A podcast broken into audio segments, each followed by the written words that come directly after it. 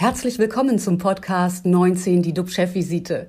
DUB-Unternehmerverleger Jens de Boer und der Chef der Essener Uniklinik, Professor Jochen Werner, reden Tacheles über Corona, Medizin und Wirtschaft. Immer 19 Minuten, immer mit einem Gast. Herzlich willkommen zur Chefvisite. Unser Thema heute: Panikminister Karl Lauterbach. Missmanagement bei Totimpfstoff. Kommt Novavax viel zu spät? Wie immer mit an Bord mein Kollege und Experte Professor Dr. Jochen Werner, Chef der Uniklinik in Essen. Moin, moin, lieber Jochen. Ein herzliches Willkommen direkt aus der Essener Universitätsmedizin. Mein Name ist Jens de Boer. Ich leite den Medienverbund Chefvisite. Spanien und Großbritannien lassen das Virus jetzt laufen. Israel hat die Beschränkungen bei einer 7-Tage-Inzidenz von über 3000 deutlich gelockert. Das Risiko durch Omikron ist so gering, dass Einschränkungen fallen sollen und Corona wie Grippe behandelt wird. Warum geht das nicht bei uns? Weil in Deutschland so viele Ältere mit erhöhtem Krankheitsrisiko nicht geimpft sind. Das sagt Bundesgesundheitsminister Karl Lauterbach. Viele Senioren misstrauen den neuen mRNA-Impfstoff. Sie warten auf bewährtes, den Totimpfstoff, der wird zurzeit bei Kinderlähmung, Keuchhusten und Tetanus eingesetzt. Der neue Impfstoff heißt Novavax und ist seit, äh, seit Dezember 2021 in der EU zugelassen. Den neuen Impfstoff soll aber hierzulande frühestens in fünf Wochen eingesetzt werden. Warum eigentlich? Hätten wir da nicht schneller sein können? Müssen. Hat Karl Lauterbach den Einkauf des Impfstoffs verschlafen? Hätte er früher handeln müssen? Und mit Macht. Das äh, müssten wir uns, äh, dann müssten wir uns viel weniger Sorgen machen. Dazu kann uns gleich Jochen etwas sagen. Uns dürfte Maske und Abstand jedenfalls vorerst erhalten bleiben, auch am Arbeitsplatz. Das geht oft, aber nicht beim Film. Dort müssen Schauspieler Gesicht zeigen. Am Set gelten besonders strenge Regeln. Wie man damit umgeht, das kann uns heute Nico Hoffmann berichten. Er ist einer der erfolgreichsten, wenn nicht gar der erfolgreichste Filmproduzent Deutschlands. Herzlich willkommen, Herr Hoffmann. Wir freuen uns, dass Sie da sind. Ja, ich freue mich auch. Guten Morgen. Doch zunächst zu dir, lieber Jochen. Hättest du dir gewünscht, dass wir Novavax früher hätten? Hätten wir dann aktuell weniger Probleme? Wie siehst du das? Ja, ich denke, das ist tatsächlich ein Thema, auch das auf uns zukommt. Ich weiß nicht genau, womit die Verzögerung äh, zusammenhängt. Ähm, dass wir diesen Impfstoff von Novavax jetzt erst in einigen Wochen haben. Aber ich möchte das noch auf einen anderen Punkt rausbringen und das sind die Mitarbeitenden in den Krankenhäusern und in den Pflegeheimen. Da ist es ja so gewesen, dass beschlossen wurde, dass diejenigen, die ungeimpft sind, die keinen Impfschutz haben, eben aus diesen Einrichtungen zum dann 16. März quasi ausscheiden müssen. Und es gibt eine ganze Reihe, die sagen sich, Mensch, ich will da mit dem mRNA-Impfstoff nicht geimpft werden. Ähm, ich möchte mit einem anderen, äh, eher vertrauten Impfstoffsystem geimpft werden. Und das wäre eben ein solcher dann von Novavax, auch wenn es äh, schon eine auch neue Technologie ist. Und ähm, dann hat Herr Lauterbach am vergangenen Freitag mitgeteilt, dass zum 21. Februar 1,75 Millionen Impfdosen verfügbar sein sollen. Das Problem ist natürlich, dass wenn man heute damit geimpft wird, dass dann wiederum die Zweitimpfung noch erforderlich ist, die in der Regel dann auch erst nach drei Wochen kommt. Und damit kommen wir in eine zeitliche Bedrulle. Und äh, das ist das, was mir echt Sorgen macht, weil ich mich an sich schon darauf ein wenig verlassen hatte, dass man einen Teil der Mitarbeitenden noch geimpft bekommt. Und die Alternative ist am Schluss, dass man ansonsten vielleicht eben auch sehr erfahrene, zum Beispiel Pflegekräfte verliert. Und das darf nicht passieren. Also wenn das jetzt zu einer zeitlichen Verzögerung eben kommt, dann müssen wir über Fristverlängerung nachdenken, dass auch diesen äh, das gewährt, gewährt wird, dass sie eben nicht ihren Beruf an den Nagel hängen müssen, sondern bei uns tätig bleiben müssen. Und deswegen hat das für uns alle eine Bedeutung. Das heißt, verlieren, du musst ihn kündigen oder was heißt das konkret? Also im Moment ist es so, dass wir dann dem Gesundheitsamt auch mitteilen müssen, wer nicht äh, quasi diesen vollständigen Impfschutz hat. Und äh, dann kann ein Betretungsverbot ausgesprochen werden. Die Lohnfortzahlung wird eingestellt. Und das ist natürlich äh, ein Riesenschritt. Ja.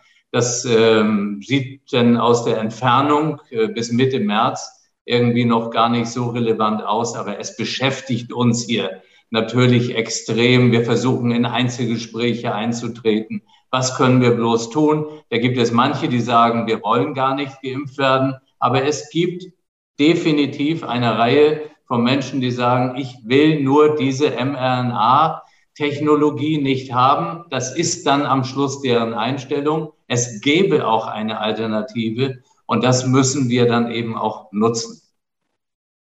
Hoffmann, beim Drehen kann kein Schauspieler Maske tragen. Abstand ist auch schwierig. Es gelten strikte Corona-Regeln. Wie war das bei Ihren Projekten? Mussten Sie schon eins abbrechen wegen Infektionen? Also zunächst mal muss man sagen, dass wir mit Beginn der Pandemie sehr, sehr strikte Regeln mit dem Arbeitsschutz, mit dem Arbeitsministerium, mit Hubertus Heil im Bereich Arbeitsschutz äh, hatten und die auch immer noch anwenden. Also wenn Sie jetzt, ich sitze hier gerade in Babelsberg, wenn Sie jetzt rübergehen ans Set von gute Zeiten, schlechte Zeiten, wir arbeiten in der Tat überall mit genauer Kontrolle, wer kommt wann, mit permanenten Testungen, mit permanenter Maske, mit permanentem Abstand. Und im zweiten, Jahr ist es für, für die Teams natürlich mittlerweile sehr, sehr deprimierend. Ne? Man kommt sich auf dem Stand so ein bisschen vor im Operationssaal. Also für die Schauspieler und Schauspielerinnen ist es eine extreme Belastung. Äh, wir haben jetzt in der Tat zwei Jahre relativ gut durchgestanden. Ich muss aber ehrlich sagen, jetzt mit, mit Beginn dieses Jahres in Omikron äh, haben wir rasant höhere Fälle. Also wir haben jetzt in Polen eine Produktion komplett abbrechen müssen, dasselbe in der Tschechoslowakei. Und wir haben jetzt auch hier in Deutschland zum allerersten Mal wirklich vier, fünf Fälle pro Set. Und wenn Sie das dann hochrechnen in die Quarantäne, muss ich dann in der Tat abbrechen. Also wir haben noch nie so viele Drehunterbrechungen gehabt wie jetzt die letzten äh, zwei Wochen seit Beginn dieses neuen Jahres. Davor lief das relativ gut. Jetzt im Moment merken wir diese, diese neue Welle, merken wir ganz vehement. Haben Sie denn schon am, am, Set einen Eklat erlebt, einen Schauspieler, der sich partout nicht impfen lassen will oder auch den Test verweigert hat? Das, was in den Krankenhäusern auch, was wovon Jochen berichtet hat, stattfindet, gibt es das auch bei Schauspielern? Das gibt es absolut bei Schauspielern. Das ist ja teilweise auch öffentlich gewesen. Sie hatten ja von Schauspielerinnen und Schauspielern auch äh, öffentliche Aktionen. Das ist ja bekannt. Äh, ich habe mich ja sehr, sehr klar positioniert. Ich selbst, ähm, ich, ich, selbst hatte Corona, obwohl ich doppelt geimpft war. Ähm, das war im Dezember. Mich hat es relativ schlimm erwischt, muss ich sogar sagen. Äh, und ich bin auch jemand gewesen von Anfang an, der das sehr, sehr ernst genommen hat. Also wir haben hier innerhalb des Hauses UFA, innerhalb von Bertelsmann die Arbeitsschutzrichtlinien sehr, sehr rigoros angewendet. Und wenn Sie mich fragen, es ist schlichtweg nicht möglich, dass ein Schauspieler, eine Schauspielerin äh, am Set im Moment ungeimpft ähm, agieren. Also das wäre, erstens mal wird das Team dagegen gehen. Also sie haben eine hohe Sensibilität bei den Teams äh, und es würde auch arbeitsrechtlich nicht gehen. Also das, äh, selbst wenn jemand mit, mit, mit, einem, mit, einem, mit einem Ärztebrief kommt, kontrollieren wir das sehr, sehr genau. Aber in der Vergangenheit, muss ich sagen, halten sich alle sehr, sehr stark an die Spielregeln. Haben Sie denn so eine Art schwarze Liste, dass Sie wissen, die kann ich nicht mehr einladen, weil Sie sind Impfverweigerer und das würde alles nicht funktionieren? Es gibt keine schwarze Liste, aber es gibt ja viele, die wirklich in der Tat ähm, sehr, sehr aktiv sich öffentlicher positionieren äh, gegen das Impfen. Äh, nur mit denen arbeiten wir im Moment nicht. Also ich kann es nur noch mal wiederholen. Also alle, die bei uns am Set stehen und wir produzieren massiv. Also wir sind ja quasi im Bereich Show, im Bereich tägliche Serie, im Bereich große internationale Serie überall aktiv. Also während wir reden, beschäftigen wir knapp 4000 Menschen. Ähm, also die Kontrolle ist bei uns sehr, sehr rigoros. Und ich muss immer wieder sagen, die Teams selbst äh, legen eigentlich die moralische Messlatte fest. Sie haben eigentlich bei den, bei den Kolleginnen und Kollegen selbst die Messlatte. Und ähm, es ist einfach schlichtweg nicht gewünscht, dass jemand ungeimpft, übrigens auch hier im Haus, äh, also quasi mit einem hohen Ansteckungsfaktor auch quasi ins Haus kommt. Und deshalb machen wir es auch nicht. Ja, wir hatten ja auch einen Gesprächspartnerin, Uschi Glas, die darüber berichtet hat, dass Robert Atzon nicht äh, ähm, getestet werden wollte und dass dadurch die Produktion am Ende, es war ein Stück mit nur zwei äh, Menschen, eingestellt worden ist. Haben Sie sowas auch erlebt, dass Sie etwas abbrechen mussten, einstellen mussten, weil Sie festgestellt haben, dass der Hauptdarsteller nicht äh, steuerbar war? Das, äh, das habe ich nicht erlebt, weil solche Sachen kann man ja im Vorfeld klären. Ähm, das hatte ich noch nie. Also ich finde, ich würde es mal vergleichen Wir haben jetzt 2G Plus hier in Berlin und Brandenburg in den Gaststätten, in Restaurants. Ich würde es mal vergleichen mit derselben Aufmerksamkeit. Es wird hier sehr, sehr genau kontrolliert. Also wenn Sie hier in ein Restaurant gehen, wird wirklich kontrolliert. Und dasselbe machen wir am Set. Also das kann man wirklich offen standen bei Vertragsschluss schon mit einer Schauspielerin oder einem Schauspieler festlegen. Und nehmen Sie jetzt das aktuelle Beispiel ähm, Djokovic in Australien. Ähm, das sind Dinge, die man wirklich im Vorfeld feststellen kann. Und nochmals, ich bin da sehr, sehr rigoros. Also ich würde ganz klar sagen, wir würden niemand beschäftigen, der äh, im Moment ungeimpft ans Set geht. A, aus moralischen Gründen. B, weil ich auch in der Tat den Schutz für die Teams einfordere. Was haben Sie denn persönlich für Erfahrungen mit dem Virus gemacht? Wahrscheinlich dürften Sie im Dezember noch die Delta-Variante äh, abbekommen haben, oder? Ja, ich fand es offen gestanden eine schlimme Erfahrung, ne? weil ich war doppelt geimpft. Das muss man auch mal sich reinziehen in Ruhe. Äh, ich hatte die, mich sehr, sehr früh äh, für die Boosterimpfung angemeldet. Das kann ich auch mal ganz öffentlich sagen, weil wir haben ja die Charité-Serie hier gedreht und viele Ärzte der Charité und auch Ärztinnen haben mir sehr, sehr früh gesagt, lass dich rechtzeitig boostern und, und äh, vergiss diese Sechs-Monate-Regel. Das muss ich auch mal ganz klar dazu sagen. Und dann kriegen sie auch vom Hausarzt damals zu hören, nee, äh, er darf erst impfen, also wir reden jetzt von November, Anfang November, er darf erst impfen nach sechs Monaten. Und als ich dann krank im Bett lag, kamen natürlich dann die ständigen Neuerungen. Man darf es nach fünf Monaten, sollte nach drei Monaten. Also Fakt war, ich lag im Bett äh, genau vier Tage vor meiner Boosterimpfung. Und der Verlauf war bei mir wirklich schwierig. Also ich war, ich habe das nur meiner Hausärztin zu verdanken, dass ich nicht im Krankenhaus gelandet bin, aber ich hatte wirklich drei, drei Tage, wo das Sauerstofflevel fast unter 90 ging und dann kriegen sie schon Angst. Ne? Das muss man ganz klar sagen. Aber ähm, ich habe Folgewirkungen auch gespürt, aber es war für mich wie eine Bestätigung auch, äh, dass man es wirklich sehr, sehr ernst nehmen muss. Also ich kann niemanden begreifen, der da dahergeht. Und nach wie vor auch hier in Brandenburg gibt es auch übrigens einige Ärzte, die immer noch der Meinung sind, es ist irgendwie eine bessere Grippe. Das äh, finde ich vehementen Quatsch, also wenn sie es selbst erlebt haben. Hm. Sie hatten aber, wissen Sie, was Sie gehabt haben? War es Delta oder war es Omikron? Es war ganz klar Delta. Mhm.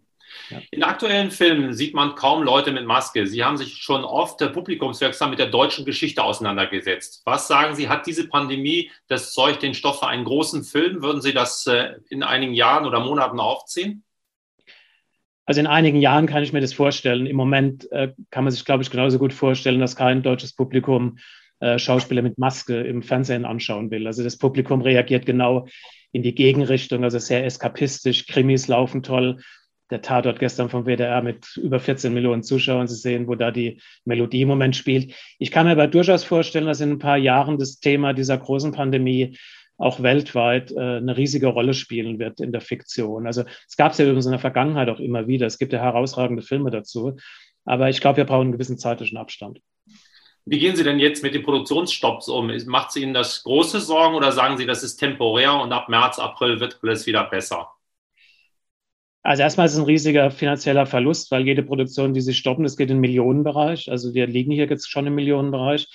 Das zweite Problem ist, dass natürlich nicht nur ich betroffen bin, sondern alle möglichen Produktionsfirmen. Das heißt, der ganze Dreh staut sich dann in, den, in, den, in, den, in die zweite Jahreshälfte. Das heißt, die Schauspieler sind komplett belegt. Sie können also quasi ganz, ganz schwer die Wiederholung dann wieder anfangen. Ähm, das geht massiv ins Geld und ähm, das ist auch mein Hauptproblem im Moment. Also je mehr wir jetzt quasi im Rücklauf sind, je schwieriger wird das Ganze aufzuholen. Ne? Aber in der Lage bin nicht nur ich. Also ich habe viele Kolleginnen und Kollegen, die gerade dieselben Probleme haben. Machen Sie sich dann Sorgen? Ich meine, viele Schauspieler leben ja immer so ein bisschen am Existenzminimum, ähm, dass da äh, große Probleme entstehen werden, wenn solche Stockungen da sind? Ja, für viele freiberufliche und selbstständige Künstler ist es ein Riesenproblem. Vor allen Dingen jetzt auch die ganze Situation Theater und freie Kunst, Kulturszene. Das ist wirklich für viele ein existenzielles Problem. Ich würde sagen, bei den Filmschauspielern ähnlich, aber da bestehen ja klare Verträge. Ne? Also wenn Sie jetzt einen Dreh hier haben, haben sie 10, 15, 20 Drehtage, die müssen wir auch irgendwann quasi im Laufe des Jahres absolvieren. Ja gegenseitiges Interesse, das heißt, jeder weiß, worauf er sich verlassen kann. Ähm, aber für die freie Kunst- und Kulturszene, wo Projekte wirklich richtig ausfallen und überhaupt nicht mehr stattfinden, das gibt es ja auch, gerade hier Berlin-Brandenburg, für die Menschen ist es wirklich jetzt im zweiten oder zweieinhalben Jahr der Pandemie ist es wirklich ein ernsthaftes Problem. Gibt es denn für dieses Jahr noch eine Planung für einen großen Film, auf den wir uns alle freuen oder der schon abgedreht ist, der demnächst kommen wird, worauf wir uns freuen, damit wir ein bisschen Zerstreuung bekommen von dieser Pandemie? Ja, gestanden liefern wir ständig. Also wir hatten, äh, der, der nächste große Film, der von uns kommt, ähm, ist Der König von Palma. Das ist ein toller, toller Zeit, eine tolle Zeitreise in Mallorca der 70er, 80er Jahre mit Henning Baum in der Hauptrolle. Das wird ein großer medialer Aufschlag werden. Wir werden gerade KDW, Legal Affairs, werden gerade starkes Team die letzten drei, vier Wochen. Starkes Team lief mit fast über acht Millionen. Also äh, es kommt eigentlich dauernd was und Sie können jeden Tag gute Zeiten, schlechte Zeiten anschauen. Das machen wir. Jochen, du acht drauf, dass du frühzeitig nach Hause kommst. Gute Zeiten, schlechte Zeiten. Genau, Vielen Dank für den, Bitte? Der Titel passt im Moment. ja, der Titel passt. Ein bisschen Eigenwerbung gehört auch dazu. Vielen Dank für die spannenden Insights, Herr Hoffmann. Ich danke. danke auch dir, lieber Jochen. Die Chefvisite ist für heute vorbei, liebe Zuschauer. Klicken Sie morgen wieder rein. Wir sind für Sie da, halten Sie auf dem Laufenden und geben Ihnen Orientierung. Tschüss aus Hamburg. Und aus Essen. Und aus Berlin. das war 19 die DUB-Chefvisite als Podcast. Die Videos dazu gibt es auf watz.de und auf dub-magazin.de.